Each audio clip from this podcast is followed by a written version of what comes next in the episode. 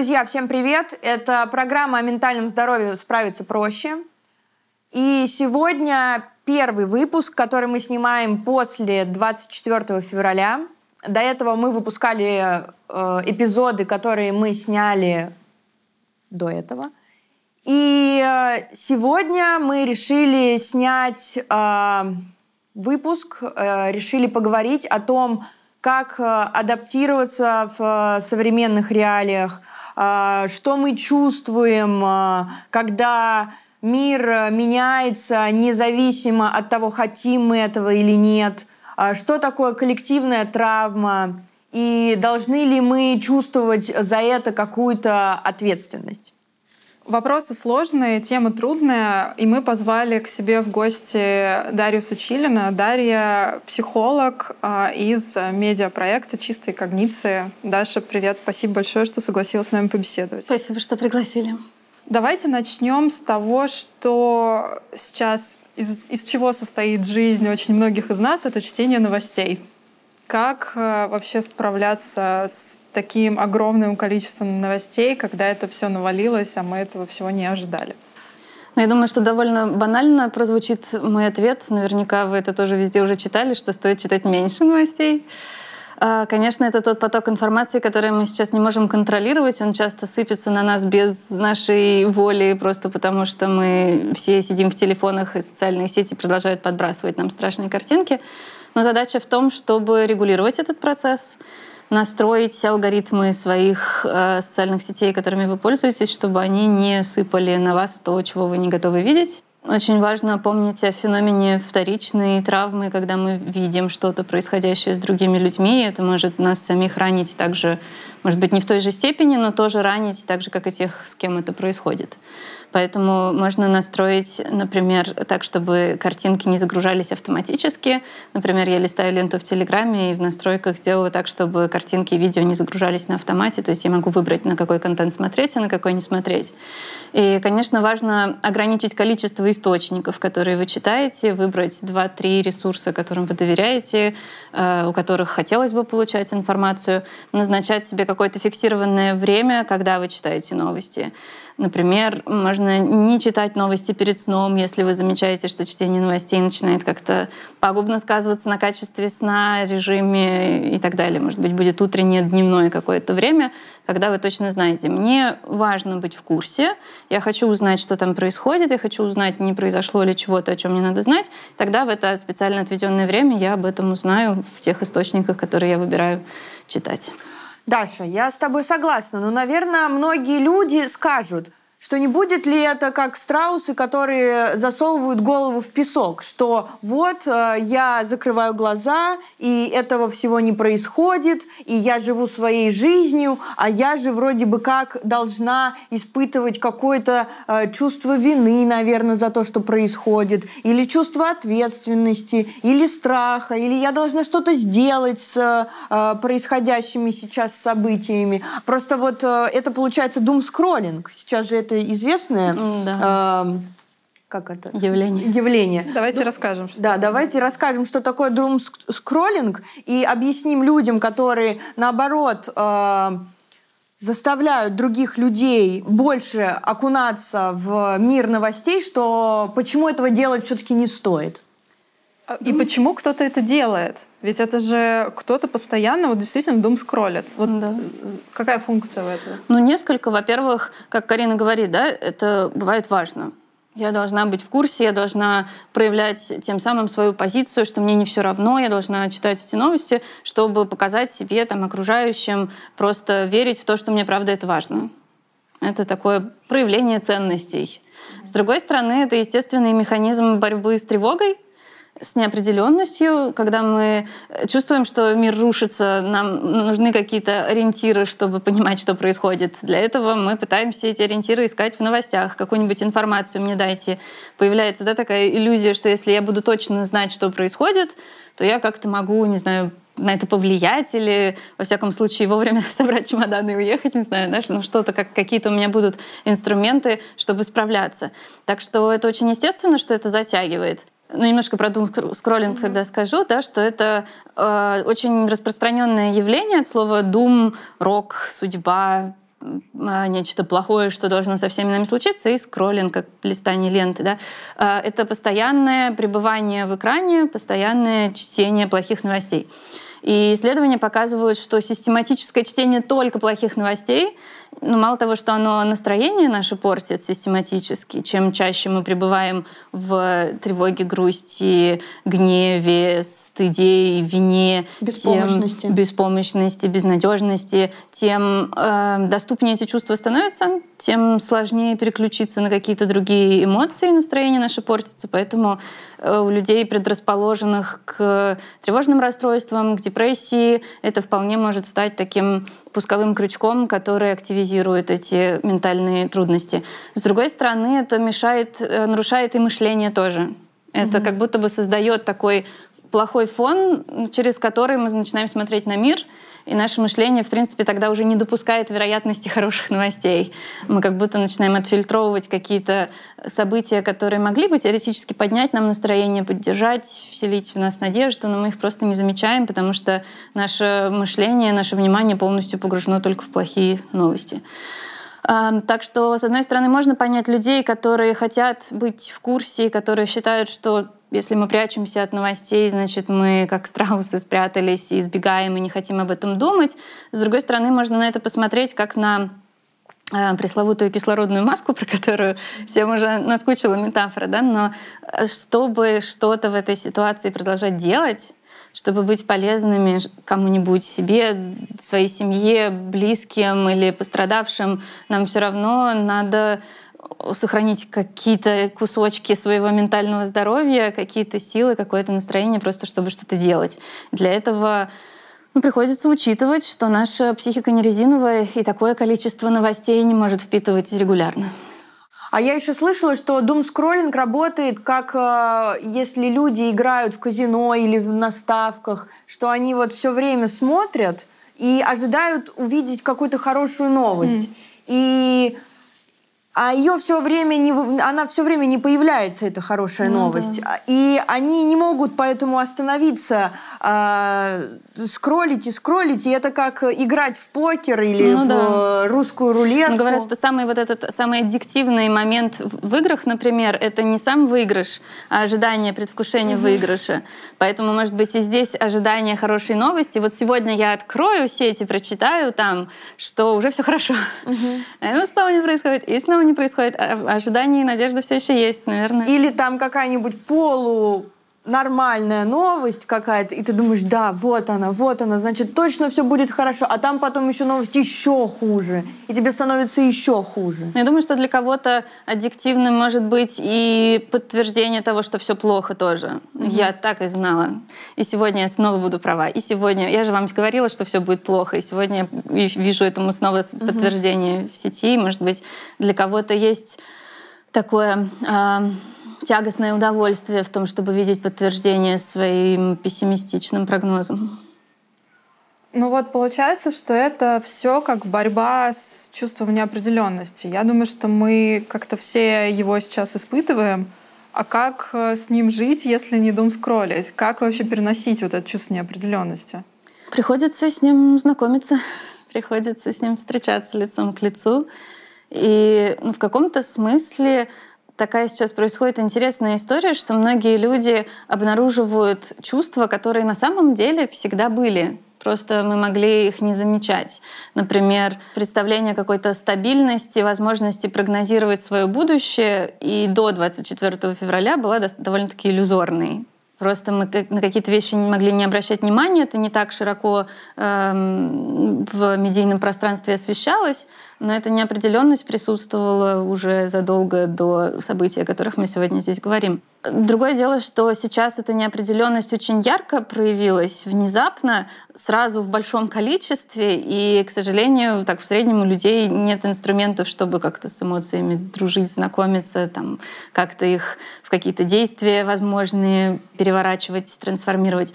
Так что это можно воспринять как возможность познакомиться с собой, возможность познакомиться со своими эмоциями, научиться э, выявлять их предназначение. Ну, например, в чем функция неопределенности, в чем, что она нам подсказывает, зачем она нам нужна. если Ну, пофантазировать. хочется сразу как-то найти что-то, что я могу проконтролировать. Ну, потому что ее... Я вот не хочу знакомиться с этим своим чувством неопределенности, но оно ужасно. Это правда, да, это, это больно. Это выбивает почву из-под ног, это действительно трудно. Но ты совершенно правильно говоришь, что оно начинает э, высвечивать, что я могу контролировать. Хочется, правда же, что-то сделать. Да? И э, неопределенность или беспомощность, например, это хорошая напоминалка о границах наших возможностей. Есть какие-то вещи, которые я могу продолжать делать. Да, спасти мир сейчас не в моих силах. Да, предсказать будущее на 10 лет вперед сейчас не в моих силах. И неопределенность подсказывает, вот тут уже не твое, вот тут ты уже не можешь на это повлиять. Давай вернемся к тому, на что ты можешь повлиять. А, кажется, что вот это чувство неопределенности, оно вот прям рука об руку идет с тревогой. Но очень часто тревога, она какая-то более сфокусированная, да, нацеленная, то есть есть какой-то объект. А здесь тревога вообще из-за всего. Как жить вообще? И нормально ли испытывать вот такую тревогу из-за всего вообще? И как не рассыпаться от этого? Хороший вопрос. Но тревога, мне кажется, вообще такое слово нашего времени. Когда клиенты приходят ко мне в работу, ну, не знаю, 9 из 10 говорят, я тревожусь, сделайте, пожалуйста, что-нибудь с моей тревогой, я не хочу испытывать эту тревогу, сделайте ее меньше, слабее, что-нибудь, короче, деньте куда-нибудь мою тревогу, пожалуйста. Есть такая гипотеза, что э, тревога вообще это такое обобщающее слово, которое в целом люди в наше время используют вместо любых других эмоций. Если я чувствую что-то, то, наверное, это тревога. Если я чувствую, что сердце колотится, или я чувствую, что живот крутит, или я чувствую э, как какое-то напряжение в грудной клетке, все это тревога. Хотя это может, могут быть разные чувства. Эм, и да, это совершенно нормально их чувствовать. Это такой ответ, который редко кого успокаивает, но это правда нормально. Все, что кто бы то ни было сейчас чувствует, это нормально. Любые чувства сейчас уместны, потому что мы все оказались, правда, в чудовищно сложные ситуации. И в чудовищно сложные ситуации нормально испытывать чудовищно сложные чувства. Ну, здесь э, вот это такая тревога, которая очень часто ведет к какому-то отчаянию совершенно. Мгм. То есть это мы вот то, что очень часто видим, и я лично тоже вкатывалась в это состояние несколько раз за это время. Отчаяние очень близко прям вот к каким-то серьезным происшествиям, которые человек может сделать. Вот к- как с этим справляться? Я думаю, что так же, как мы все справлялись с этим во все остальное время, главное не оставаться наедине с этими чувствами, не изолироваться, не прятаться от людей. Особенно важно сейчас иметь поддержку дружескую, семейную, профессиональную, какую угодно, какая доступна. Главное не оставаться с этим наедине. Мы знаем, что один из факторов риска для тех происшествий, о которых ты говоришь, это одиночество. Изоляция — это то, что усугубляет наше самочувствие. Поэтому очень важно делиться этими переживаниями с другими людьми. Думаю, что отчасти это одна из задач нашей сегодняшней беседы — да, помочь тем людям, которые столкнулись сейчас с отчаянием и тревогой, почувствовать себя чуть менее одинокими. Кроме того, можно всегда обращаться за профессиональной помощью или использовать какие-то практики самопомощи.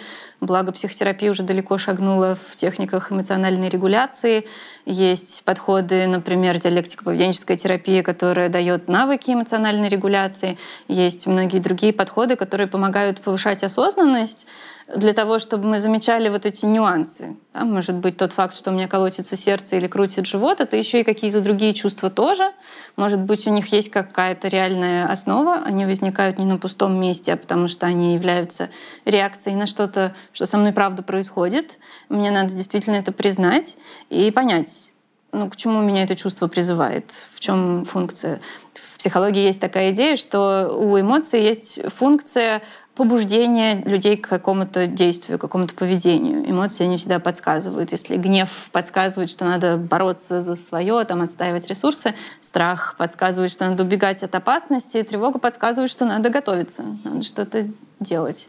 Настолько, насколько это в наших силах. А мне кажется, то, что многие не могут э, испытать э, всю эту гамму чувств из-за того, что э, в приоритете сейчас э, чувство вины. Так а что делать с чувством вины? Мгм. Но с чувством вины я бы тоже выделила бы нюансы. Да, иногда важно бывает отличить вину от стыда, например. Угу. Можно понять, это вина за что-то, что я делаю или чего я не делаю, или это вина за то, что кто-то другой делает или не делает. И все эти разнообразные чувства будут э, к разным действиям нас подталкивать. Например, есть такая Э, модель вины и стыда, которая говорит о том, что ну, вина как эмоция, да, она э, говорит о разногласии между ценностями и действиями. Есть какие-то ценности, есть какие-то моральные устои мои личные или группы, к которой я принадлежу, а действия противоречат. Что-то не то мы делаем, или я делаю, или кто-то еще делает что-то, что не соответствует этим нормам, правилам. И мы, поскольку социальный биологический вид, когда мы нарушаем моральные правила, мы чувствуем за это вину, чтобы исправить свое поведение. Вина, она побуждает нас к тому, чтобы улучшать ситуацию, починить разрушенные отношения, исправить ошибки, попросить прощения, да, как-то компенсировать эту ситуацию. Когда к чувству вины добавляется негативная оценка меня целиком как человека, я плохая, или мы все плохие, и ничто нам хорошего больше никогда не светит, потому что в целом на нас поставлена печать, мы плохие люди. Тогда вина превращается в стыд. И стыд уже не мотивирует делать что-то, чтобы исправлять ситуацию, потому что ничего не поможет, если у нас уже стоит эта печать. Какой смысл пытаться что-то исправлять? И стыд, как правило, скорее побуждает к ну, либо к самоизоляции, отчуждению, лучше спрятаться в свою норку, чтобы меня такую плохую или нас таких плохих никто не видел, либо к ответной агрессии. От... Вы мне тут что говорите, я плохая, что ли? Нет, это не так. И можно начать выпячивать какие-то свои качества, чтобы как-то пытаться компенсировать эту негативную самоидентичность. Вот, так что важно понять, это стыд или это вина, потому что вину, мы, хоть она и тоже ужасно болезненная и неприятная, но вину э, можно скорее расценить как целебное чувство, которое побуждает делать что-то хорошее. Про чувство вины. А, есть, да, конкретно. Я сделал какой-то проступок, я чувствую за это вину, а, я там извинюсь условно и больше так делать не буду. Например, вот такой способ прожить mm-hmm. это чувство вины. А если это вина за то, что а, где-то что-то происходит, ты сам лично не сделал ничего плохого, ну, как будто бы ты не обратил на это внимание в своем, угу. там, когда-то. Угу. Вот как с этим чувством быть? Угу. Ну, я бы для начала оценила бы факты. Есть ли, правда, конкретные обстоятельства, которые э, я, правда, не учла? Действительно, было ли что-то, что я объективно могла сделать и не сделала? Угу во-первых, а, и тогда оценить эту вину на реалистичность. Она объективная или это скорее вмешивается в голос злобного внутреннего критика, который везде пытается найти какие-нибудь поводы себя поругать в этой ситуации. Дальше вопрос, есть ли что-то, что я могу сделать дальше? Есть ли какие-то вещи, на которые я могу повлиять? Возвращаемся да, к функции неопределенности, которая подсказывает, что вот тут вот есть некий такой э, купол моих возможностей, внутри которых я могу на что-то реально повлиять. И э, ну, вот этот накал э, запас энергии и вины попробовать вылить в действиях в этом куполе, на который я все-таки могу повлиять. Потому что есть объективные вещи, которые сейчас выходят за пределы нашего контроля. Просто есть на самом деле вполне конкретная критика со стороны, что там ты виноват. Угу. И как не пытаться не, интернали... не интернализировать эту критику, угу. или как с этим обращаться? Угу. Ну, так же, как и всегда, мы обращались с критикой других людей. Это одна из таких э, мрачных особенностей человеческой природы. Мы склонны критиковать других, даже не по делу. Сейчас появились новые поводы друг друга критиковать. Раньше можно было критиковать за внешность или ментальное здоровье или вкус в музыке, а теперь можно критиковать еще за то, чего ты сделал или не сделал когда-нибудь там. А, так что важно уметь отфильтровывать немножко мнение других людей, выбирать некую репрезентативную группу мнения, которой вам важно, а остальных людей учиться фильтровать. Но при этом еще мне кажется важным, что эта вина, о которой мы говорим, она сейчас присуща многим людям. И а, сейчас довольно популярной темой стала коллективная вина, если мы к ней уже можем да, перейти к этой теме. И социокультурные исследования, когда посвящают этой теме, обычно делят э, вину на коллективную и вину, э, ну и вообще любые чувства, которые мы испытываем, поскольку мы принадлежим какой-то группе. Group-based mm-hmm. emotions и collective emotions. Вот коллективная вина — это когда вся страна, вся нация, вся группа, все сообщество целиком вместе чувствует вину. И такая большая виноватящая себя нация. Или это может быть коллективная гордость. Да? Например, ну, наверняка все горды тем, что именно мы первые запустили человека в космос. Да? Mm-hmm. Это такая вот наша коллективная гордость. Да? А вину, например, коллективной сейчас нельзя назвать. Mm-hmm. Это чувство, которое испытывают некоторые люди, поскольку они принадлежат к группе. Uh-huh. В этой группе далеко не все испытывают это чувство. И э, в этих социокультурных исследованиях э, вы, выяснилось, что если э, вот мы, например, испытываем эту вину, но знаем, что вообще-то коллективно эту вину испытывают не все. От этого нам больнее от того, что мы знаем, что мы себя чувствуем такими виноватыми, но при этом многие не разделяют этого нашего чувства, от этого тоже, в общем-то, более одиноко становится. Ну, как будто ты один вообще против толпы. Да, да. А вот э, смотри, еще вот это чувство беспомощности, мы начали с чувства беспомощности, mm-hmm. как вот про я не понимаю, что будет со мной, да, mm-hmm. я не могу контролировать mm-hmm. ничего в моей жизни есть вот эта какая-то грань другая, связанная, наверное, с этим чувством вины, что я не могу проконтролировать ничего, я никому ничем не могу помочь. Mm. Я не могу ничего поменять. Mm-hmm. Вот как вот это переживать? Я хочу, mm-hmm. но я не могу. Mm-hmm.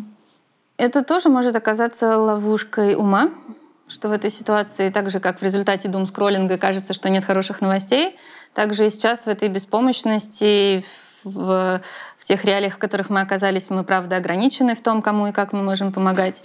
И это может создавать иллюзию, да, мы как будто очки надеваем, я никому не могу помочь. А если эти очки снять, то оказывается, что огромное количество есть людей, которым можно по-прежнему помогать. Угу.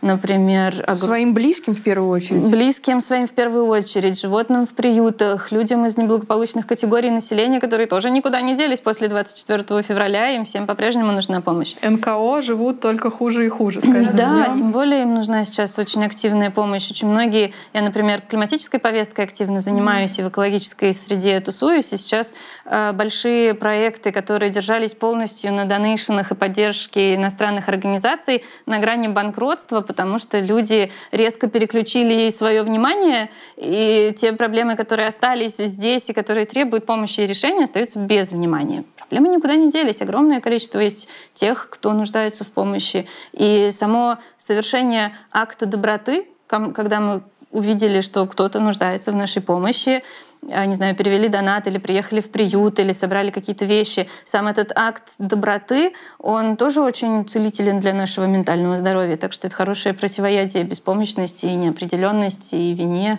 Это важно. Ну, то есть это опять какая-то, да, некая дихотомия. Либо угу. я делаю вообще все, да, либо я не делаю ничего, потому что не я могу. все равно не могу ничего да. сделать большого, да, да. а все да, остальное не, имеет смысла. Да. Да. На самом деле имеет. Очень классно мы тему подняли, да, а, про принадлежность к группе. Вот если действительно есть какие-то негативные чувства, там, например, стыд за то, что я являюсь членом какой-то группы, да, социальной условно, как жить с этим стыдом, если ты не можешь покинуть эту угу. социальную группу? Угу. Так а если, например, я и не хочу покидать эту группу? Ну, да, потому что кроме негативных чувств у тебя еще и много позитивных. Конечно. Может быть, э, это мне навязывают стыд за нахождение в этой группе, а я да. вообще этого э, стыда не э, хочу испытывать. А вокруг все говорят то, что я должна испытывать этот стыд. Угу. Ну, потому что ты априори плохой. Да. А я себя таким не считаю. Угу. Да.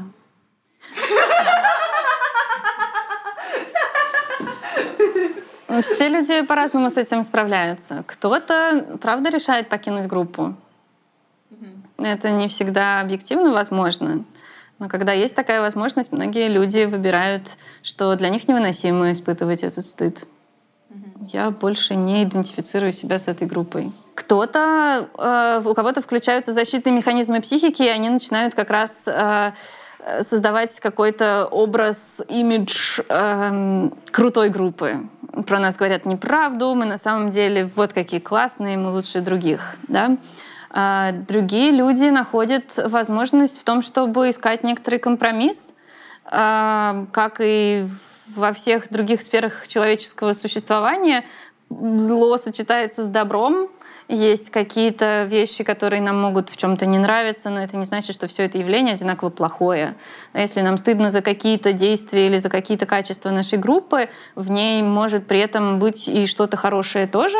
И ну, хорошая психотерапия учит такой гибкости мышления, которая бы позволяла умещать в сознании то и другое. Это тоже сложно бывает понять. Да? Ну, правда, в этой группе могут быть какие-то прекрасные стороны, ради которых мы готовы будем выдерживать этот стыд. Ну, вот это просто э, получается вот это расщепление. Угу. А расщепление всегда ну, непонятно, да. блин, а как, как вообще да. с этим переживать? А, а как вы можете избавиться от этого стыда? Никак.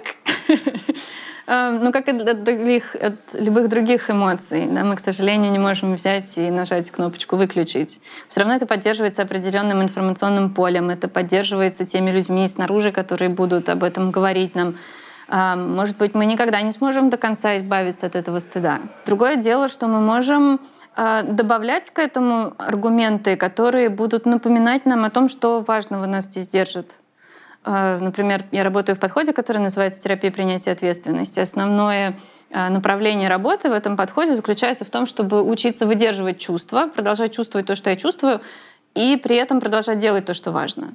Например, если мне важно по каким-то причинам быть частью этой группы, эта группа мне что-то дает, она, не знаю, является частью моей идентичности, я привыкла всегда себя считать частью этой группы. Или тут есть в этой группе люди, с которыми меня очень дорогие отношения, или здесь моя работа, которая мне дорога, то я буду следовать своим ценностям, продолжать делать то, что важно, даже если Ценой этого будет столкновение с трудными чувствами. Угу. И это требует прокачки навыка принятия, угу. принятия этих чувств, готовности их чувствовать и работы с э, мыслями и с оценками, которые говорят мне, о нет, это стыд, стыд нельзя чувствовать, это страшное чувство, я не могу его выдержать. Угу. А на поверку оказывается, что мы, ого-го, какие выносливые существа. Можем мы даже сильный стыд выдерживать и не сломаться.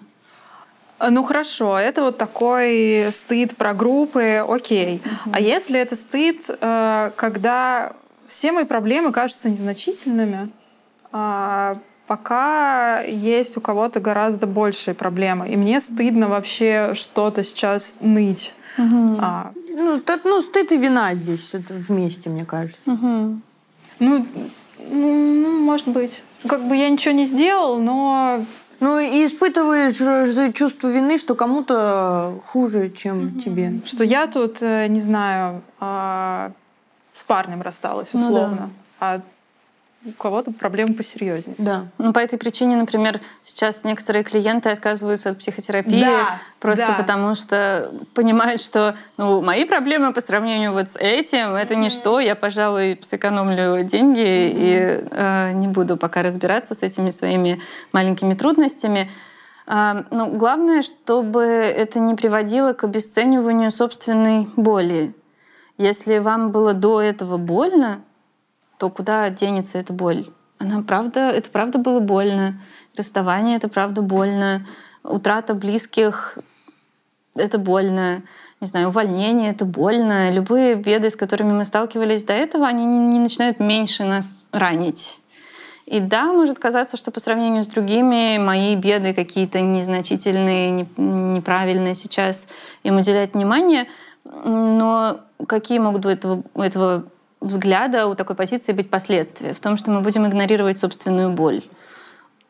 Игнорирование боли приводит к накоплению боли, приводит к накоплению каких-то дисфункциональных видов поведения. Мы можем пытаться эту боль как-то проигнорировать какими-то не очень здоровыми путями э, убеждая себя, что все равно ну, нет же сейчас смысла заниматься психотерапией, решать свои проблемы, надо же думать о, о великом, о больших проблемах, а при этом, например, мое расставание все это время где-то там на фоне пребывает. Угу. Мне от этого все равно тревожно и грустно. И потом мы опять упираемся в то, что ты недавно рассказывала про ресурсное состояние, которое у меня снижается, и я никак не могу быть полезной да. вообще, в принципе, даже и как и для себя, и для своих близких, да. для своего окружения и так далее. Да. А если вот эта вот мысль, наоборот, что я как будто бы недостаточно переживаю и тут угу. на маникюр хожу. Угу. Такое я просто тоже слышала. То есть э, сначала, да, я вроде как не переживаю настолько, чтобы не ходить на маникюр, но потом появляется вот эта мета-эмоция, там, вина и стыд за это. Угу, угу. Что я все-таки пошла на маникюр, да. и мне плохо от этого. Да. Да. Угу. Мне кажется, все, что мы сейчас обсуждаем, оно может быть объединено тем, что даже сейчас крайне важно помнить о свободе выбора. Что такое свобода выбора?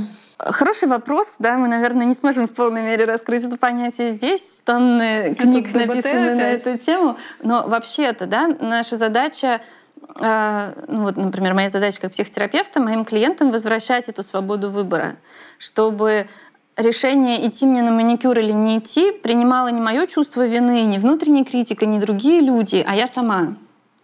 Я сама могу принять решение.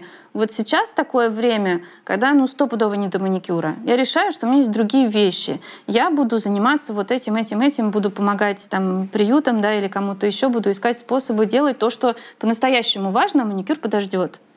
Но я точно так же сама, услышав этого внутреннего критика, других людей, услышав свой стыд и вину, могу понять, что у меня полдня свободны, у меня сейчас, спасибо всем обстоятельствам, есть на это деньги и время. Это то, что поднимает мне настроение, поддерживает. Это мой вклад в то самое ресурсное состояние. Я иду и делаю маникюр. Даже если в этот момент куча голосов внутри меня говорят, что это какая-то чепуха.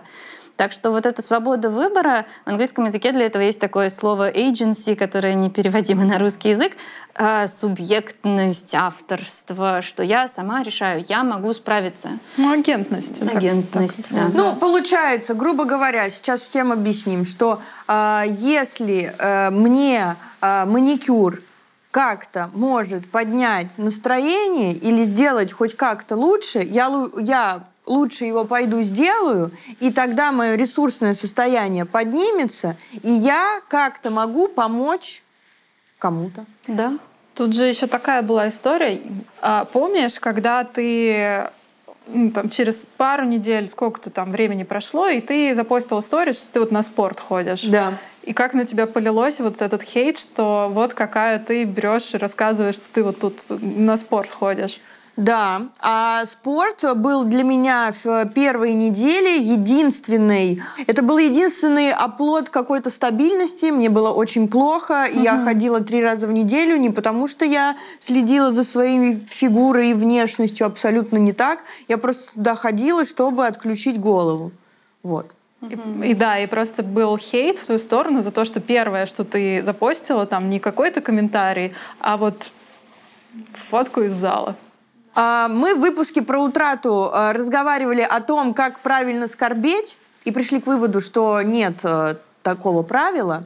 А здесь э, я бы хотела задать вопрос, как правильно реагировать на какие-то события, которые травмируют много людей. Вот. Э, есть ли какой-то Протокол. Свод, свод правил, какой-то протокол. Я э, к чему это говорю? Я общалась с многими людьми. Например, кто-то э, очень сильно паниковал. А, а кто-то вообще никак не реагировал. И это была его защитная реакция. Угу. Я заметила, что на одно событие у разных людей очень много разных реакций. Да. И так, а есть ли какая-то одна правильная реакция или нет? Но я думаю, что ты уже своим вопросом немножко предвосхищаешь mm-hmm. ответ, что, конечно же, нет единственно правильной реакции. Э, я бы, может быть, здесь бы сказала, что единственно правильная реакция на чужие реакции — это валидация mm-hmm. от слова valid, когда мы признаем, что чужие чувства уместны. То, что ты чувствуешь, это нормально. Нас в обществе почему-то не учат так реагировать на чужие чувства, mm-hmm. да, но э, когда, не знаю, друг или э, блогер или, не знаю, кто-то из ваших коллег реагирует э, паникой и тревогой, можно подойти и сказать, это нормально, слушай, ну еще бы ты не паниковала. Угу. Если кто-то из ваших близких или коллег или знакомых э, никак не реагирует и ведут себя нейтрально, ну, можно свериться, там, все ли с тобой в порядке, нормально ли ты себя чувствуешь. Ну да, я нормально, ну окей, да. Ну, может быть, их э, чувства догонят чуть попозже. Конечно, да. Поэтому вот если искать такой какой-то универсальный рецепт, то я бы, наверное, бы хотела жить в таком мире, где люди умеют друг другу сказать, что то, что ты чувствуешь, это нормально. Хорошо. И тут мы, наверное, потихонечку идем на очень тонкий лед. Общение а, no. с близкими, а, потому что очень много семей, очень много друзей, очень много пар с друг с другом поругались. И есть а, два ну, есть несколько мнений, не знаю. Вот э, кто-то считает то, что надо обязательно идти до конца э, за своими э, взглядами и терять своих родственников и близких. Кто-то, наоборот, считает то, что э, главное это семья, mm-hmm. и э, можно как-то эти э, камни преткновения э, увиливать от ну них. Ну, да. Так э, с психологической точки зрения есть какой-то совет, как чтобы никто друг с другом не переругался? Ну, наверное, с психологической точки зрения тоже важно было бы каждому из участников этого процесса осознавать личные ценности. Угу. Правда, выбирать, возвращаясь к агентности, да, что мне важнее. Например, не знаю, 10 лет спустя, оборачиваясь назад, что я хочу вспоминать? Я хочу вспоминать, что все это время я была на 100% верна своим идеалам, и я ни под кем не прогнулась и отстаивала свою точку зрения. И я хочу, чтобы меня вспоминали как человека, который умел отстаивать свою точку зрения, которая была верна своей правде. Или 10 лет спустя я хочу обнаруживать себя в близких отношениях и вспоминать, что даже в этих разногласиях мы умудрились остаться вместе. Что важнее, да? Здесь нет универсального рецепта, опять же, потому что всем людям, э, правда, приходится выбирать в этих ситуациях. Наверное, моя такая рекомендация заключалась бы в том, чтобы беречь отношения в целом. Сейчас такое время, когда действительно стоит беречь те связи, которые уже есть. Разорвать отношения легче, чем их создавать и починить. Поэтому э, если такой алгоритм попробовать выстроить, да, то сначала попытаться все-таки не ломать отношения. Для начала попытаться как раз обходить эти камни по возможности. Совершенно точно нет возможности убедить другого человека в своей правоте. Это заведомо такая э, ложная стратегия. Есть э, в супружеской терапии, например, такая фишка, что если в конфликте кто-то один победил, то отношения в целом проиграли. Ну, это как если быть, всегда задаешь себе вопрос, э, тебе важно быть правым или любимым? Да, например. Поэтому можно вспомнить, на чем эти отношения держались до 24 февраля. Что было важным? Как вы время проводили, что вам вместе нравилось, что вас объединяло, как вы поддерживали друг друга в каких-то других ситуациях, и вспомнить, что оно вообще-то никуда не делось. Вы все еще есть друг у друга, и можно по-прежнему обсуждать те темы, которые вас сближают, которые вас вместе поддерживают. И ничто не мешает обсуждать все остальное, что есть еще в мире, помимо событий. Э, с другой стороны, например, вы можете по каким-то причинам выбрать для себя путь борьбы. Угу. Угу я решаю, что я посвящаю себя тому, во что я верю, и буду продолжать это делать, и вообще никто не стойте на моем пути. И окей, да, если это решение, которое я принимаю осознанно, то я буду знать, что у этого есть тоже определенная стоимость. Это будет значить, что те люди, которые категорически со мной не согласны, это те люди, с которыми придется попрощаться. И даже до 24 февраля многие люди расставались и разводились, и такое тоже бывало по разным другим причинам. Это тоже грустная, но нормальная часть человеческой природы расставаться с людьми. Я бы здесь, честно говоря, докапывалась, наверное, до Давай. тебя, потому что пока для меня это звучит как вот прям полярные какие-то истории. Uh-huh, вот uh-huh. есть черное, а там я разрываю все отношения, uh-huh. есть белое, я полностью игнорирую uh-huh. все и там топлю за весь свет, который присутствует в наших отношениях. Может же быть, что я не хочу разрывать отношения, uh-huh. никогда в жизни я их не разорву, но мне, блин, больно, что человек вот так вот думает, так uh-huh. чувствует. Uh-huh. Мне больно, что я а, что он там не понимает того, что там понимаю я. Ну да. Ну, я думаю, что очень много зависит от индивидуальной картинки отношений, от того, насколько, ну, если их двое, да, в отношениях, насколько оба участника отношений открыты вообще к общению. Потому что бывают такие отношения, в которых люди оба зрелые, взрослые, обладают коммуникативными навыками и открыты друг другу, они готовы слушать. Но они это могут... не всегда так, к сожалению. Да, это вот большая редкость, да. поэтому да. Но если такое бывает, то, ну, например, участники отношений могут остаться несогласными друг с другом, и это не будет препятствовать их отношениям.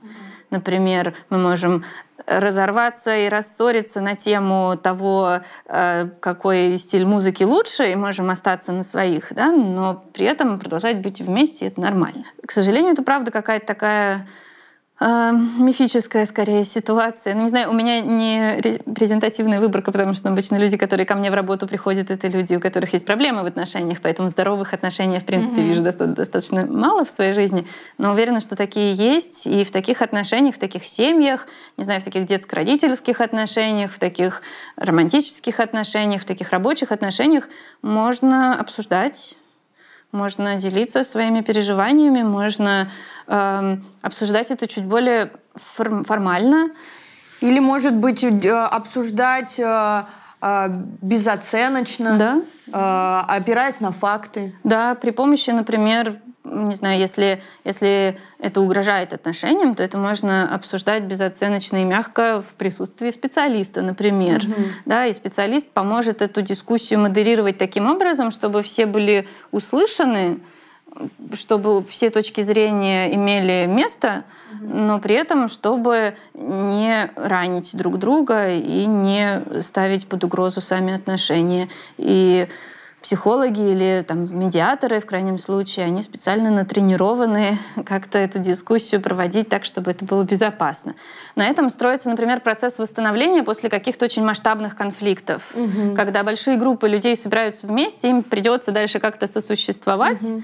но они категорически не согласны в том, э, как они оценивают этот масштабный конфликт, например.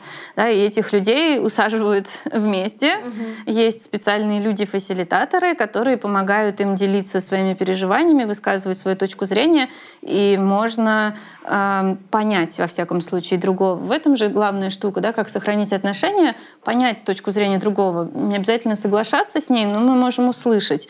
Иногда, если, например, мы сами в отношениях тоже настолько укоренились в своей правоте, что вот то, то как я вижу сейчас эту ситуацию, это правда, а вот другой меня не понимает, то мы же точно так же в этот момент закрыты от этих отношений. Поэтому если мы хотим эти отношения сохранить, то нам тоже придется чуть-чуть открыться, чтобы понять другого, почему он или она так думает. Это взаимный процесс придется проходить тогда. Так что важно быть услышанным и слышать других. Кошмар, как сложно. Да.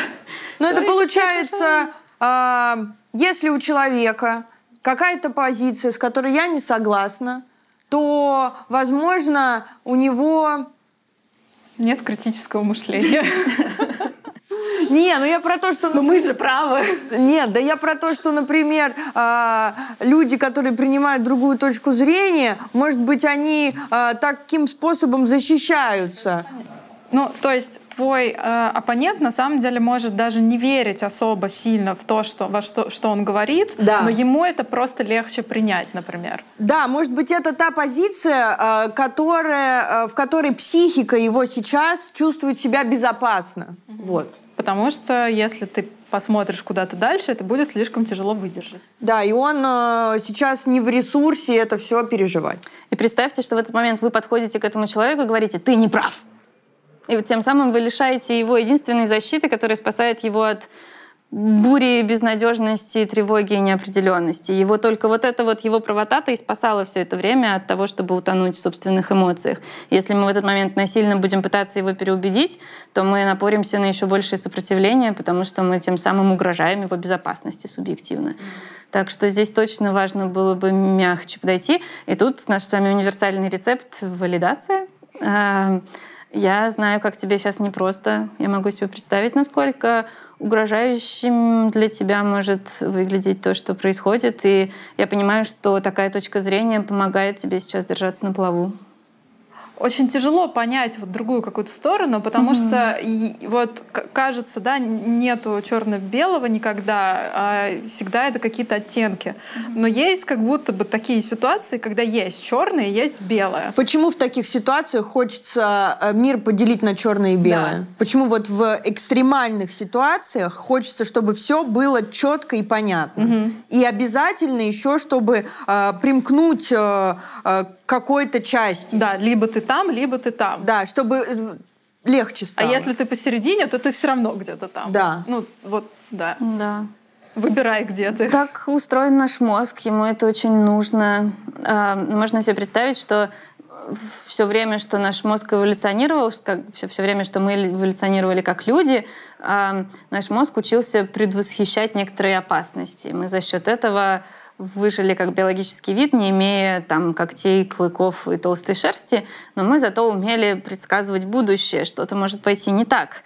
И э, мы спасались от опасности, ну, при, предпринимая какие-то действия, чтобы не допустить этой опасности. Мы заранее научились собирать урожай на зиму, мы заранее научились убегать, если вдруг что-то шуршит в кустах, не дай бог, это саблезубый тигр. Э, это нас спасает, но тут мы оказываемся в ситуации, где непонятно, что нас спасет непонятно, кто прав, кто виноват, кому примкнуть и что делать, что лучше. И вот эта неопределенность, она нашим мозгом воспринимается как прямая угроза нашему выживанию. Поэтому, конечно, наш мозг ищет каких-то решений, ищет какой-то определенности. И полярные мнения, черно-белые, они дают спокойствие, они дают гарантию. Я точно в племени тех, кто делает как надо, я точно в безопасности. И на этом строится принцип э, племенного мышления, да, явление троеболизма, когда мы делим э, людей, племена на хороших и плохих, своих и чужих, и тогда есть группа своих, с которыми мне безопасно. И вот это полярное мышление, черно-белое, однозначно плохое и однозначно хорошее, оно дает определенность. Я точно знаю, что я в группе тех, с которыми нормально, которые знают, о чем говорят, и мне безопасно идентифицировать себя с этой группой, потому что ну, другие, они же точно что-то не то делают, и они, значит, плохие. И как раз это деление на своих чужих э, хороших и плохих и создает потенциально разногласия между этими группами. И сейчас Например, есть такое современное явление, это поляризация мнений в связи с тем, как социальные сети устроены, поскольку мы все тоже застреваем в своих информационных пузырях, мы чаще всего увидим в социальных сетях информацию, которая только подтверждает нашу правоту. Я вижу только те паблики, те источники, те посты, которые похожи на то, во что я и так верю. Mm-hmm. Поэтому я еще с большей вероятностью пойму, что те, кто думает по-другому, они точно не правы. Ну, смотрите, у меня же вся лента говорит о том, что то, во что я верю, это правда. Значит, они, наверное, что-то не то думают. И мы можем только углубляться в свои собственные спирали каких-то заблуждений, эм, не замечая этого, и все сильнее укореняемся в этом черно-белом мышлении благодаря тому, что застреваем в своей точке зрения. Поэтому один из способов вылезать из этого черно-белого мышления — это намеренно знакомиться с чужой позицией. Она и может офигевать. Быть, и офигевать, с одной стороны, да, она нас может удивлять, она нас может в, повергать в ужас и, э, и праведный гнев, но, с другой стороны, тем самым мы будем понимать, как думают люди, в чем другая точка зрения, какой еще В чем взгляд. их мотивы?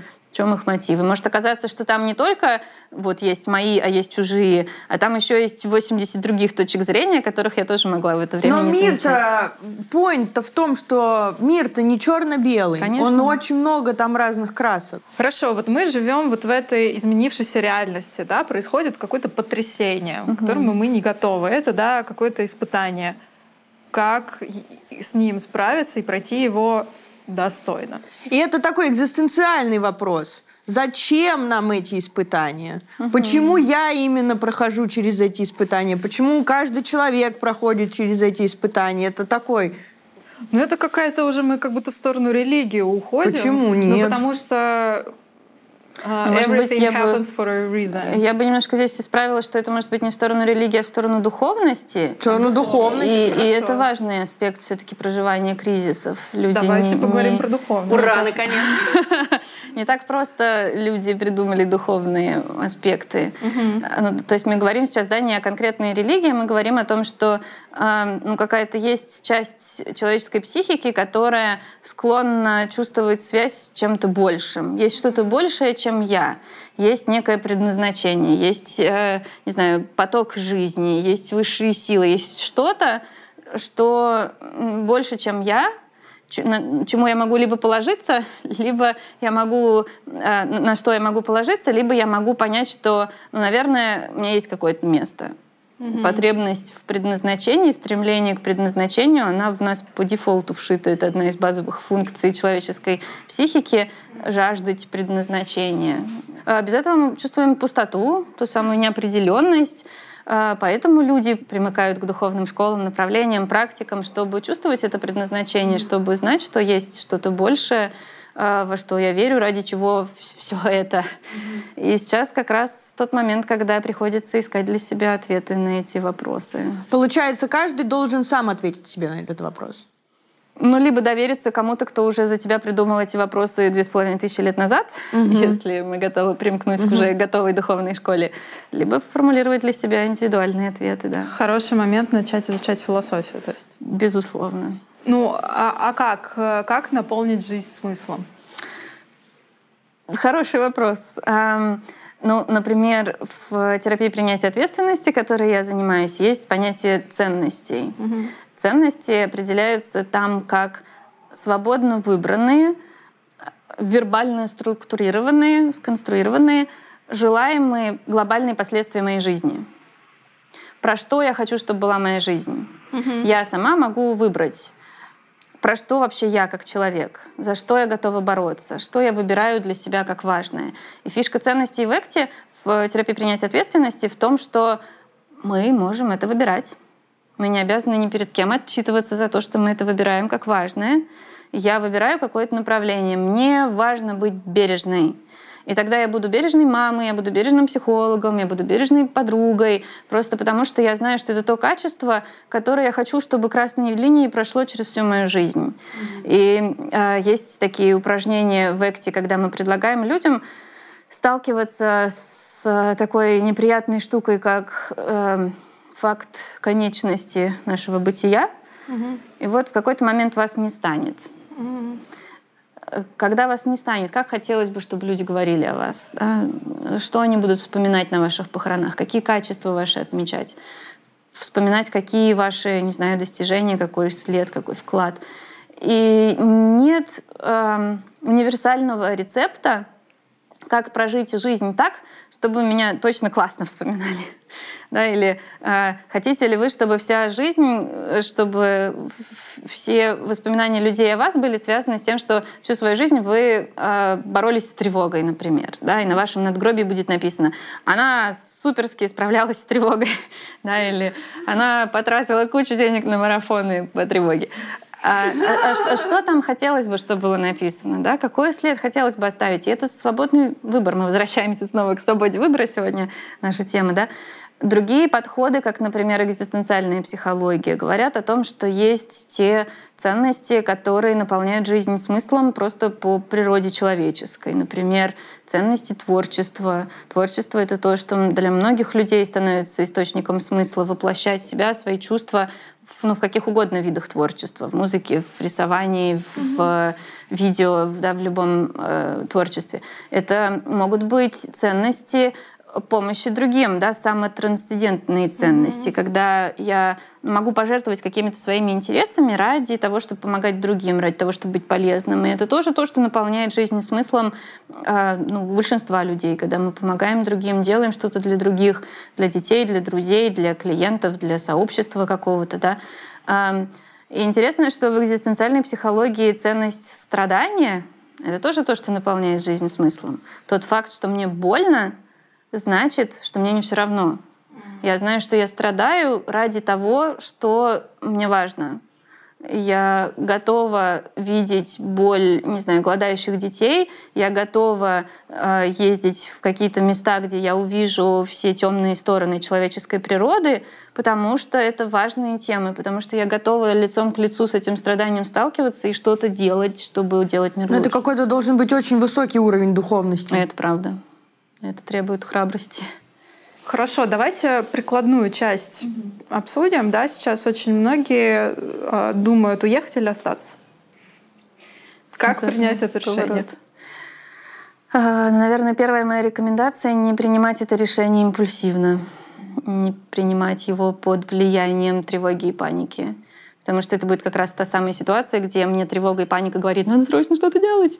И я совершаю что-то необдуманное, ну да, трачу последние свои деньги. Да, не оценивая при этом долгосрочных последствий. Да.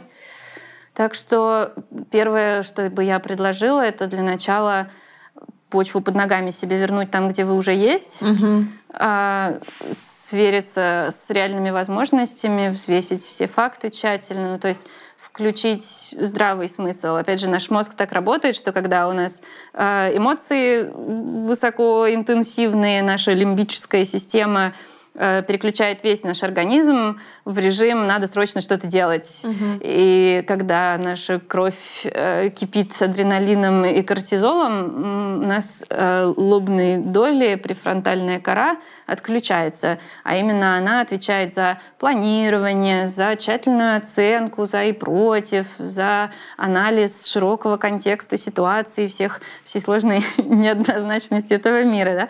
А лобные доли не могут сейчас тщательно это решение принять. Поэтому главная, наверное, рекомендация не торопиться и, правда, все взвесить, потому что это ну, действительно одно из самых тяжелых испытаний человеческой жизни — переезд в другую страну. Как вообще к нему подготовиться и как его пережить? Иммиграция? Там же этапов много. Да, это целое дело, конечно. Эм, есть отдельная область психологии миграции, есть mm. психологи, которые специализируются на этой теме. Например, Евгения Петрова, э, одна из таких специалисток, которая работает с людьми, которые куда-то переехали, помогает адаптироваться в другой стране. Э, может все начаться с туристической фазы, и мы для начала можем поехать куда-то на разведку. Можем пожить там немножко, например, недели обычно бывает мало для того, чтобы по-настоящему понять, каково живется да, в каком-то новом месте. Можем запланировать какие-то более продолжительные промежутки времени, чтобы осмотреться, попривыкнуться, походить, повыбирать. В случае вынужденной иммиграции обычно туристической фазы может не быть, потому что мы можем ну, по каким-то объективным обстоятельствам, не только из-за импульсивности и паники, а быть вынуждены сразу отправиться уже в какое-то другое место. Да? Тогда у нас не будет возможности вот походить, погулять, повыбирать. И мы сразу оказываемся на фазе, а, ну, иногда, не всегда, конечно, а, на фазе разочарования. Даже если это было тщательно спланированное, осознанное решение переехать в другую страну, то все равно мы столкнемся с трудностями. Э, мы столкнемся с тем, что все по-другому. Другая культура, другие люди, отсутствие привычных социальных связей, привычных маршрутов от дома до работы. Вода даже другая. Вода другая, еда Яндекс другая. Нету. Да, сервисы, все новые приложения, да, приходится вообще все полностью учиться заново делать. Языковой барьер часто мешает, mm-hmm. да. Есть какие-то нюансы культурного кода, да, как принято там кивать или что принято говорить, а что неприлично mm-hmm. говорить, на каком расстоянии от людей стоять, да, такие вещи, которые мы можем можем со стороны, как люди, оказавшиеся в новой культуре, не сразу считывать. Да, это все равно приведет к некоторой изоляции, дискомфорту. Поэтому фаза разочарования чаще всего бывает. И э, поэтому психологи, которые занимаются эмиграцией, они рекомендуют потерпеть некоторое время, я не знаю, на чем строятся эти оценки, но я думаю, что есть исследования, которые а, показывают, что эта фаза разочарования может длиться до трех лет. Ого. То есть можно три года жить в какой-то стране и продолжать испытывать дискомфорт Жесть. по поводу того, что все не так и не эдак, и непривычно, и трудно. Да? А, после фазы разочарования наступает рано или поздно фаза приспособления, поскольку мы, живые люди, существа очень легко приспособляющиеся к разным трудностям. И в какой-то момент все-таки мы пускаем корни, понимаем, как здесь э, вызвать какие-нибудь спецслужбы, где какую еду лучше купить. У нас появляются какие-то все-таки друзья, какой-то круг общения. Мы поняли, куда детей пристроить там школы сады. И дети, например, сами тоже уже язык осваивают, поэтому легче привыкнуть. И по тем же оценкам это может быть, например, до 6 лет, когда мы вот к шестому году проживания в другой стране можем привыкнуть и почувствовать себя дома. После чего может наступить фаза бикультурализма, когда мы в равной степени идентифицируем себя уже и со своей родной страной, и с той страной, в которую переехали, и чувствуем, что эти две идентичности сожительствуют в нас, угу. мы в равной степени себя чувствуем и принадлежащими к этой новой стране, и к своей стране, откуда мы уехали. И это, конечно, такой оптимистичный сценарий, когда нам комфортно становится уже и там, и там. Шесть лет.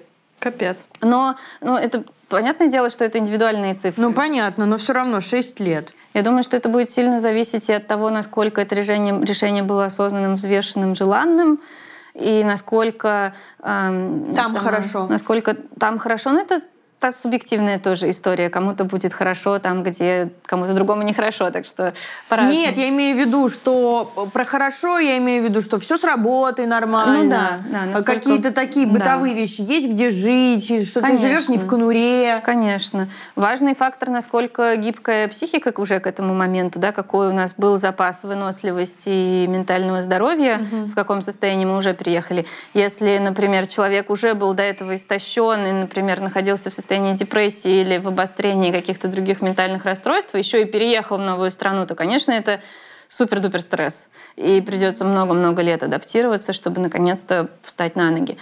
Если вы переехали в уже относительно ресурсном состоянии с каким-то ну, не знаю, с какой-то рутиной, которую удалось с собой перенести в плане режима сна и бодрствования, еды, физической активности, уже занимались ментальной гигиеной до этого. Работа есть. Работа есть, финансовое благополучие есть, есть какая-то система все-таки поддержки эмоциональной. Друзья какие-то, Друзья, даже если они остались там, да, но они на связи как-то поддерживают, угу. чем-то помогают то это, конечно, может сократить срок адаптации. Короче, это не выглядит как сериал «Эмили в Париже», да? Ну, чаще всего нет.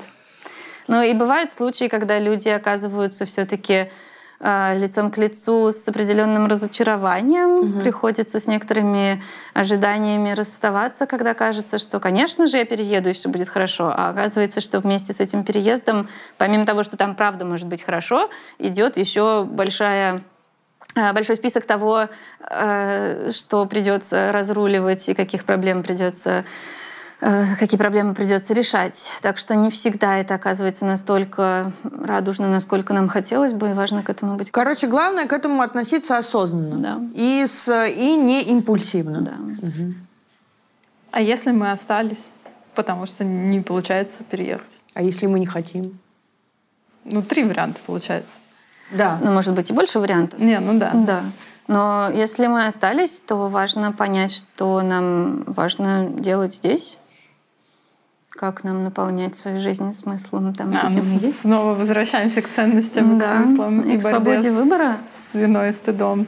Мы можем, находясь здесь, продолжать делать то, что важно, с чего мы начинали, да, что здесь по-прежнему есть много дел, много кому можно помогать, оставаясь угу. здесь. А, можно продолжать заниматься творчеством, оставаясь здесь. Можно продолжать страдать, оставаясь здесь. В этом тоже может быть определенная ценность. Можно продолжать быть здесь, чтобы продолжать делать важные дела. А, например, среди моих а, знакомых экоактивистов многие остаются здесь намеренно, говоря о том, что ну что, мы зря что ли старались все эти годы. Угу. Мы тут строили целое дело. Это то, что мы любим, это то, чем мы горим, это то, что наполняет нашу жизнь смыслом, и никто у нас этого не отберет. Угу. Мы будем продолжать делать то, что важно. И я специально остаюсь, чтобы продолжать делать то, что важно. Ты вот очень клевую тему, да, мельком затронула про людей с ментальными расстройствами, проблемами, на которых еще там навалилась какая-то mm. общая ситуация.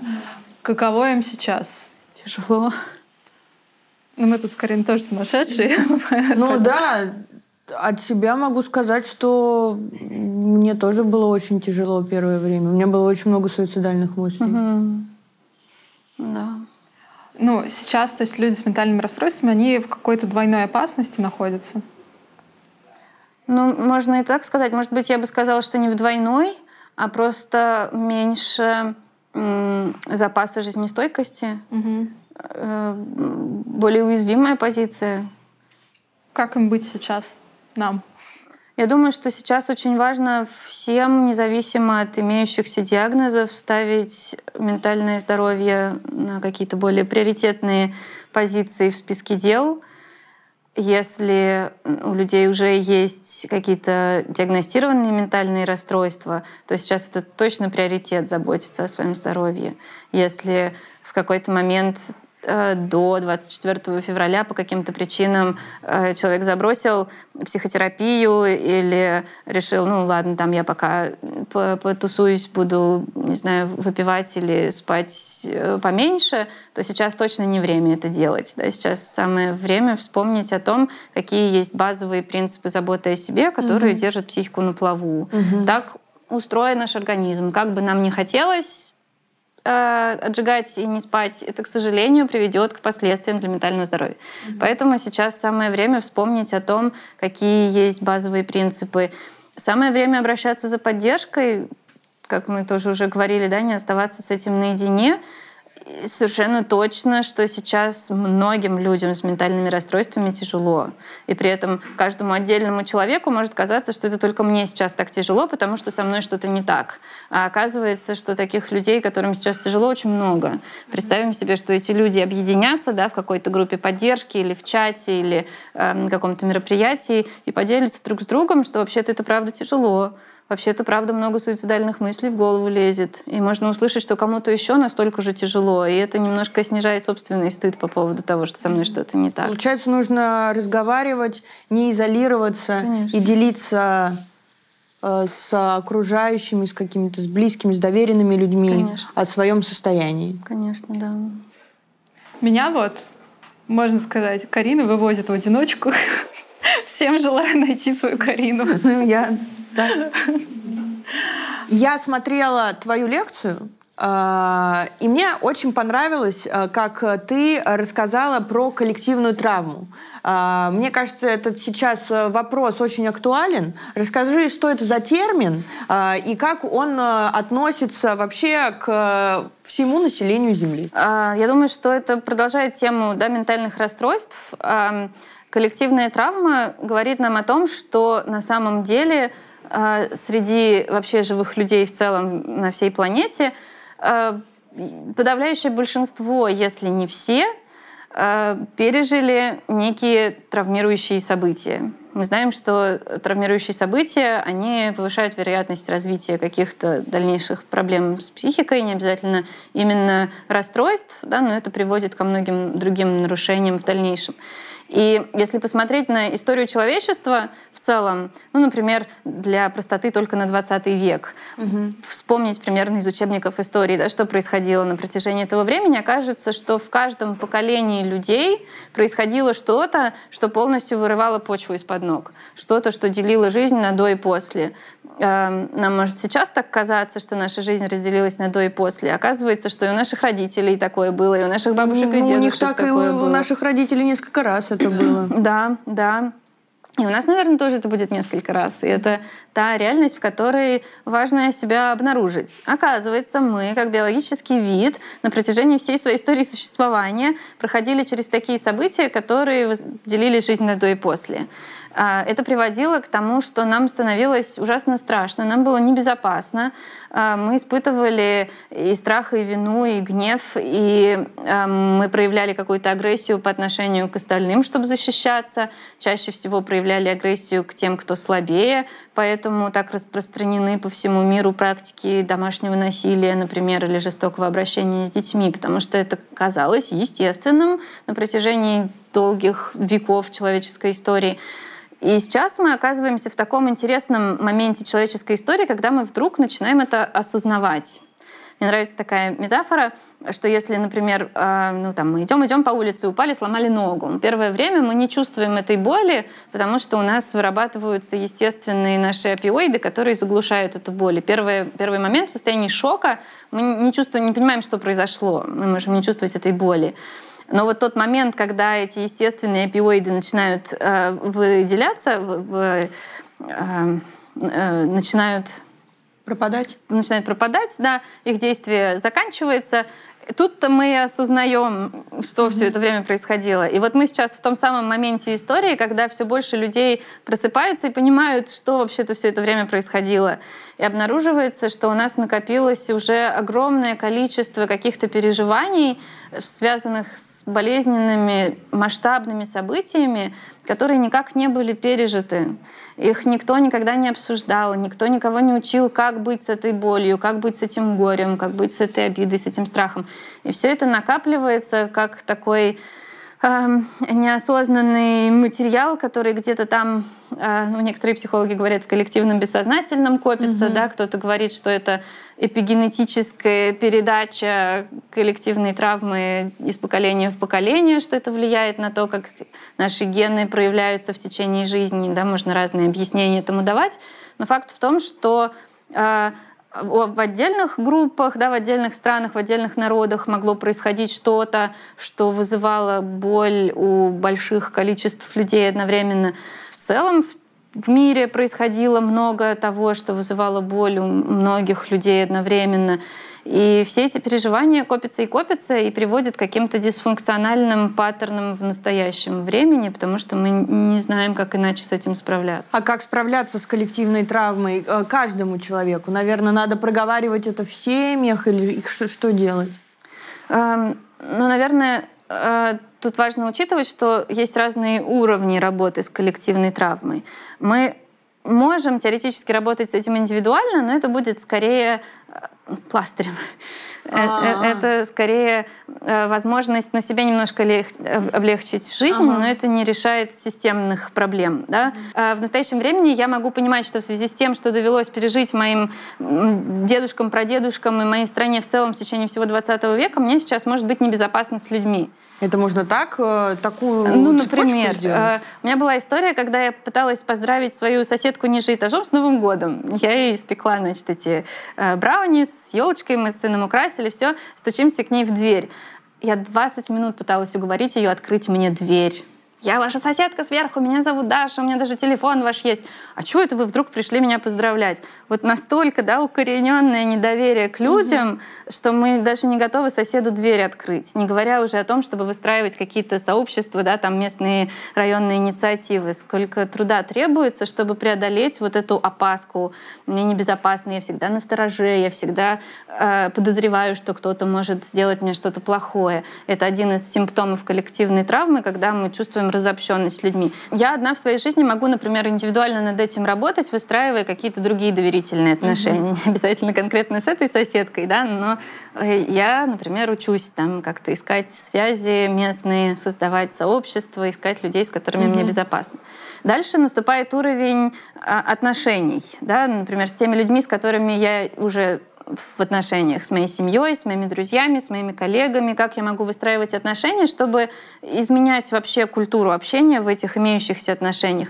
Вместо тех практик, которые повышают вероятность травматизации, вместо критики, вместо насилия, вместо э, там, жестокого обращения и манипуляций, я выбираю в имеющихся отношениях выстраивать доверительный контакт, безопасный контакт. А это на уровне отношений тоже такое исцеление коллективной травмы. Дальше наступает уровень сообществ, отдельных групп, да, объединенных по каким-то интересам. Там, рабочее сообщество или по интересам какое-то сообщество, mm-hmm. с которым мы себя идентифицируем.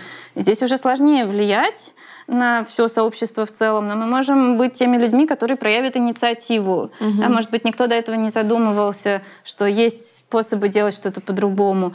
А, например, в академической среде или в области здравоохранения по-прежнему очень много практик, построенных на насилии, жестокости, пренебрежении, а, неуважении к личности. Но ситуация меняется. Постепенно накапливается база данных угу. о том, как вообще людям хорошо, угу. что для людей целительно, какие отношения приводят к более благоприятным результатам для организации в целом. Поэтому сейчас все популярнее становятся практики осознанного лидерства или даже сострадательного лидерства. Люди, которые руководят коллективами, начинают понимать, что вообще-то э, компания достигает больших успехов, если люди чувствуют себя в безопасности, и они смело могут говорить о своих потребностях, например. Да?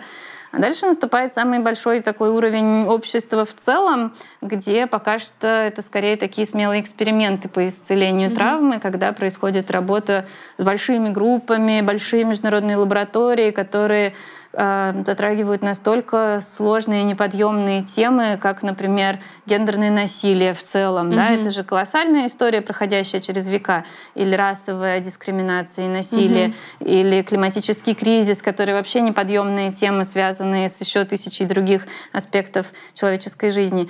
Э, поэтому здесь требуются уже такие системные решения, большие группы, э, лидеры, которые способны сворачивать mm-hmm. горы и влиять на мнение людей.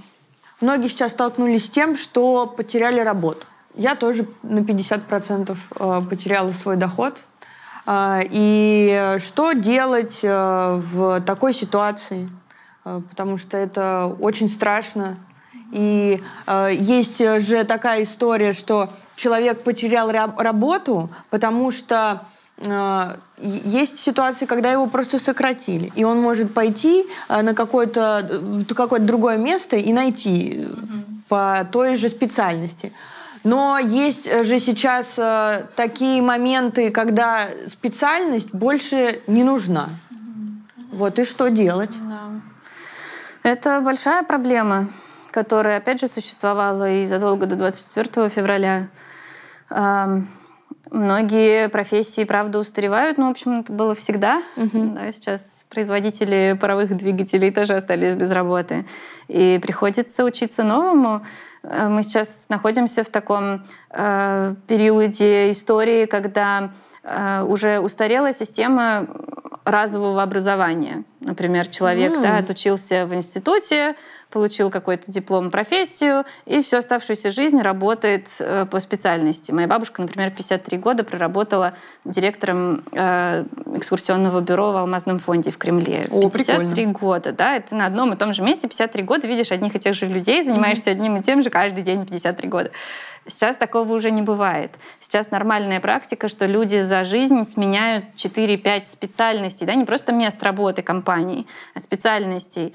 Ты сначала поработал там в пиар-агентстве, потом ты поработал на заводе, потом ты поработал в отеле, а потом ты дорабатываешь на пенсии на почте, например. Да? Mm-hmm. И это нормальная история, что ты в разных профессиях побывал.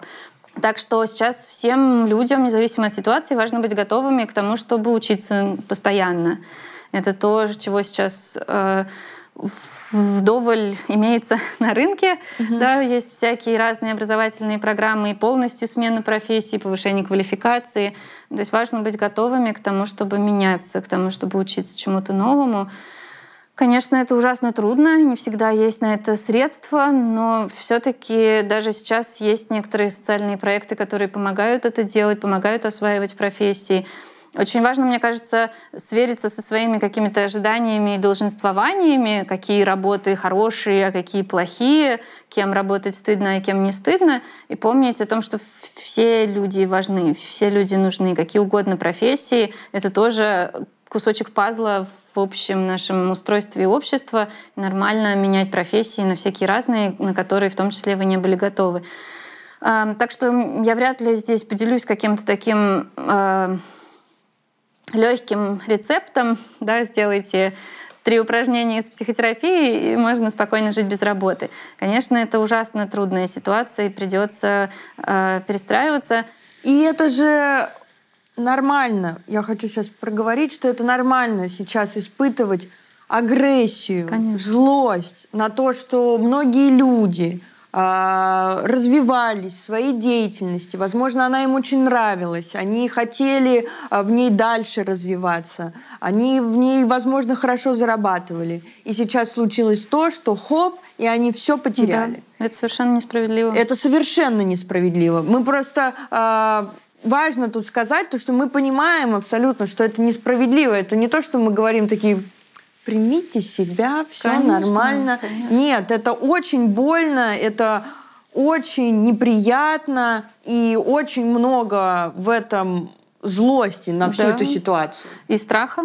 И страха. Потому что потеря работы часто это прямая угроза благополучию своему, благополучию семьи. Если вы содержите детей, конечно, это ужасно страшно остаться без дохода, без источника существования. Это естественно. Но получается, все-таки принятие это очень жестокая штука, потому что чтобы э, что-то предпринять в своей жизни, вначале нужно принять эту ситуацию, да. а потом уже идти делать какие-то да. действия, потому что на злости и агрессии ничего не получится. Да. Иначе я могу сосредоточиться не на том, чтобы принять эту злость и агрессию и при этом продолжать искать, например, новую работу, даже когда мне очень злобно и страшно, mm-hmm.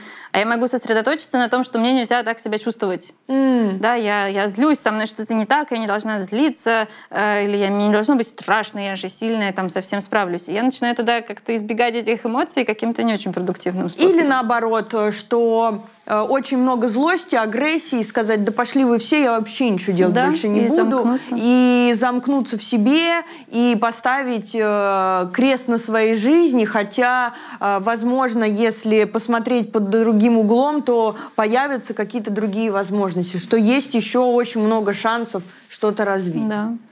И здесь даже э, э, есть такое мне бы не хотелось, чтобы это прозвучало обесценивающе, mm-hmm. но в этом есть определенное э, сладкое место для возможностей. Если всю жизнь вы работали на нелюбимой работе, сейчас вы ее потеряли, то да, лучи поддержки вам. Это правда очень страшно и больно и неприятно, ну, может быть, это как раз то самое место, где пора задуматься о том, чем хотелось заниматься на самом деле. Угу. Может быть, сейчас тот самый шанс обучиться чему-то новому. И э, сейчас, как никогда, будут важны профессии, в которых люди могут проявляться искренне, в которых вы будете верить в свое дело и продолжать это делать, даже когда трудно. Поэтому супер важно прицеплять сейчас работу к ценностям, к тому, угу. чем хотелось-то на самом деле заниматься, чем хотелось бы быть полезными. Вот э, мы затронули, опять же, классную тему. Я уйду сейчас от работы. Угу. Мы говорили про вину, про стыд, угу. про вот это все поговорили. Но вот злость, да, агрессия, ненависть. Угу. Сейчас тоже очень многие люди испытывают. Ну, Не по поводу работы, а по поводу несправедливости мира. Угу. Как это вообще переживать? Ну, честно говоря, меня саму это больше всего пугает. Да, это то, Я что... вот это испытываю, на самом да, деле. Да, ну, мне кажется, это в раз... разной степени может проявляться в зависимости от того, насколько, например, ты умеешь свое поведение контролировать. Mm-hmm. Да? Люди в среднем склонны к ну, гораздо больше импульсивности и асоциальности начнут выплескивать эту злость на других в какой-то агрессивной опасной форме. И это то, что всегда бывает, когда мы оказываемся в какой-то кризисной ситуации. Да? Общий уровень насилия, агрессии в обществе возрастает, это неизбежно. Так что мне кажется, самое важное — это влиять на тех людей, которые рядом, да, на тот самый уровень отношений. Как с близкими я могу сохранять безопасность, потому что полностью избежать агрессии со стороны других людей сейчас, мне кажется, будет невозможно. И мы уже говорили о возрастающем хейте и о том, что, правда, люди сейчас очень щедры на критику, негативную обратную связь и уличают друг друга в в неправоте по разным поводам. Это ну, их тоже, с другой стороны, можно понять, потому что они таким способом же оттормаживаются, да. им же таким способом становится легче, да. если ты выплескиваешь э, какую-то такую агрессию. Угу. Да. Ну вот я говорю, допустим, вот про себя. Угу. Мне по барабану, кто там на меня злится. Угу я испытываю эту ненависть, я ее ни на кого не выливаю, ни на кого не, на, не ору, угу. но просто вот эта вот чернота внутри угу. какая-то, а, и от нее страшно. Я не хочу это испытывать, угу. но я испытываю. Угу. Как вообще с этим справиться? Ну, если вернуться к самой злости до того, как появляется «я не хочу ее испытывать», ага. да, сама злость, сама ярость, гнев, раздражение — это очень энергетически заряженные чувства, mm-hmm. да, в них очень много сил, они э, мотивирующие, тонизирующие эмоции, да, они, они э, дают нам силы на то, чтобы что-то действовать, что-то делать, действовать активнее. Даже физиологический гнев, э, раздражение приводит к повышению уровня адреналина и кортизола в крови, готовит весь наш организм к какому-то действию. У нас сердце колотится быстрее, у нас э, кровь в мышцы приливает с кислородом, чтобы помочь нам что-то делать. Угу. Отличная возможность начать что-то делать эту злость, эту, этот гнев очень важно в каких-то действиях воплощать, в чем-то. Не призываю ни в коем случае конкретным действиям, особенно, что сейчас они не все возможны, да, находить что-то, в чем э, сам этот заряд сил злости бы воплощался, это было бы очень э, крутым противоядием агрессии. Чем mm-hmm. дольше она копится внутри, тем с большей вероятностью она в какой-то момент бесконтрольно и импульсивно выльется на кого-то рядом, кто окажется уязвим, на кого легче будет ее вылить. А если мы найдем какие-то конструктивные действия, что делать? Может быть, в творчестве, может быть, в танцах, может быть, в каких-то э, других законных действиях, но которые при этом тоже потребовали бы в другой ситуации, например, долго готовиться, собираться с духом, а тут уже есть готовая батарейка, да, ее осталось Да тот же самый спорт. Ну да, спорт, мне, кстати, да. мне всегда было очень тяжело ходить на спорт, а сейчас я хожу. Да, ну вот. Да, тоже, конечно. Это же, ну как раз для этого наш организм и готовит нас к действиям, чтобы ну, механически двигаться, да, в прямом смысле слова. А если мы злимся и при этом сидим неподвижно, то э, начинается нарушение там, процессов метаболизма в нашем организме. Он не делает того, к чему готовится. Он такой, ну давай, там сердце быстро двигается, дыхание участилось, давай, мы готовы действовать, а мы ничего не делаем. Угу. И спорт в этом смысле помогает воплощать ту функцию стресса, ради которой вся вот эта подготовка гормонально-нервная происходила. Ну, то есть, получается, первое, да, я признаю, окей, я злюсь абсолютно объективно, ситуация такая, что я, ну, мне плохо. Моя, да, мне плохо, моя злость валина и так далее. Угу. Дальше мне ее как-то надо прожить. Да, там я не хочу ни на кого орать, никого бить не хочу, угу. отказываюсь это делать, но мне надо как-то прожить свою злость. Угу как? И это супер, что ты сейчас про это говоришь, потому что в этот момент, когда ты заметила свою злость, у тебя появляется тот самый выбор. Я знаю, что я не хочу быть такой, да, я знаю, что я не хочу вредить близким, я знаю, что я не хочу ни на кого кричать. Вот он контакт с теми самыми ценностями, свободно mm-hmm. выбранными. Я не хочу быть таким человеком. Окей, каким человеком я хочу быть? Mm-hmm. Да, как э, я могу использовать эту злость в интересах своих ценностей? Каким человеком я хочу быть и на что я потрачу те силы, которые мне подарила моя злость. Ну, если у меня ценность альтруизм, я же не могу со злости начать по ВНКО перечисления. Почему нет? Ну, не знаю, со злости как Ну, злость даст силы на то, чтобы встать с кровати и поехать собрать мешок вещей и отвезти их. Тоже верно. И, наверное, заключительный, тоже экзистенциальный вопрос. Как жить дальше? Да. А, так же, как и всегда. Мир изменился. Ну, может быть, я поделюсь таким, может быть, не очень популярным мнением, но в масштабах, опять же, коллективной травмы истории человечества на самом-то деле мир не изменился. Угу. Мы сейчас с вами оказались, да, мы то поколение, которое вот сейчас уже как раз там наше Э, кора полушарий доросла до уровня самосознания, мы уже осознаем себя, и тут как раз на нашем вот. пути произошло событие. И с нашей субъективной точки зрения кажется, что все было хорошо, а теперь все стало плохо.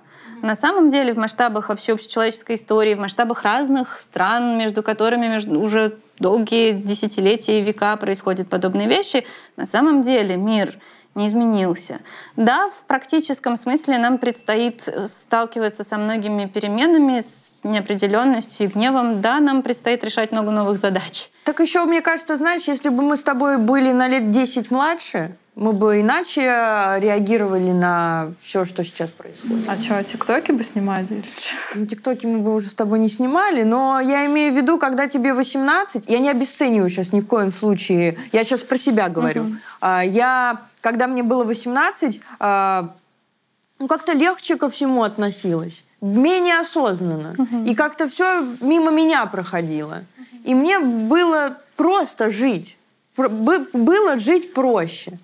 Вот. А когда становишься э, старше, и когда есть что терять, с возрастом обретаешь какой-то капитал финансовый и связи какие-то. Да. Вот. И это очень страшно. Страха конечно, больше. Конечно. Страха и тревоги появляется больше. Конечно. Вот. И кажется то, что уже и вторых шансов нету, и вообще никаких шансов нету, и что все, жизнь кончена, и э, никогда уже хорошо не будет. Да. Мне кажется, в этот момент самое важное задать себе вопрос, а в каком мире я хочу жить, и что я могу для этого сделать. Угу. продолжая жить здесь или переехав куда-то еще, находясь в отношениях, находясь в других отношениях, разрывая отношения, какой я лично выбираю делать вклад во всю эту ситуацию? Я решаю нагромождать панику и делиться с друзьями плохими новостями, или я решаю продолжать говорить о каких-то важных для меня темах, или я решаю в этот момент помогать благотворительным фондам, или что, что я решаю в этой ситуации делать. И так и продолжаю жить. Это хорошее напоминание от жизни о том, что вообще-то есть ситуации, в которых приходится делать выбор, приходится принимать решения. И, может быть, если бы не происходило этих событий, то мы бы продолжали как-то плыть по течению, не задаваясь такими вопросами. Сейчас Думать головой сейчас надо. Да. Такое ощущение, что надо как-то очень э, и много сердцем, ду- и сердцем. думать головой и сердцем. Нужно как-то очень быстро реагировать на что-то. А, а до этого можно было как-то, правда, и, и плыть по течению. Да. Так что приходится вспоминать о, об ответственности за то, как мы, что мы добавляем в этот мир, что я лично, как я проявляюсь, что я дарю другим людям, что я дарю, не знаю, своей культуре, что я дарю себе, какой след я оставлю, о чем я хочу быть, даже сейчас, даже в этой ситуации. Отличное завершение такого глубокого выпуска. Мне кажется, глубже выпуска мы еще не делали. Даш, спасибо тебе большое. Нам было спасибо. очень сложно и да, готовиться, и снимать этот выпуск, и задавать вопросы. И спасибо, что ты нам помогла в этом всем.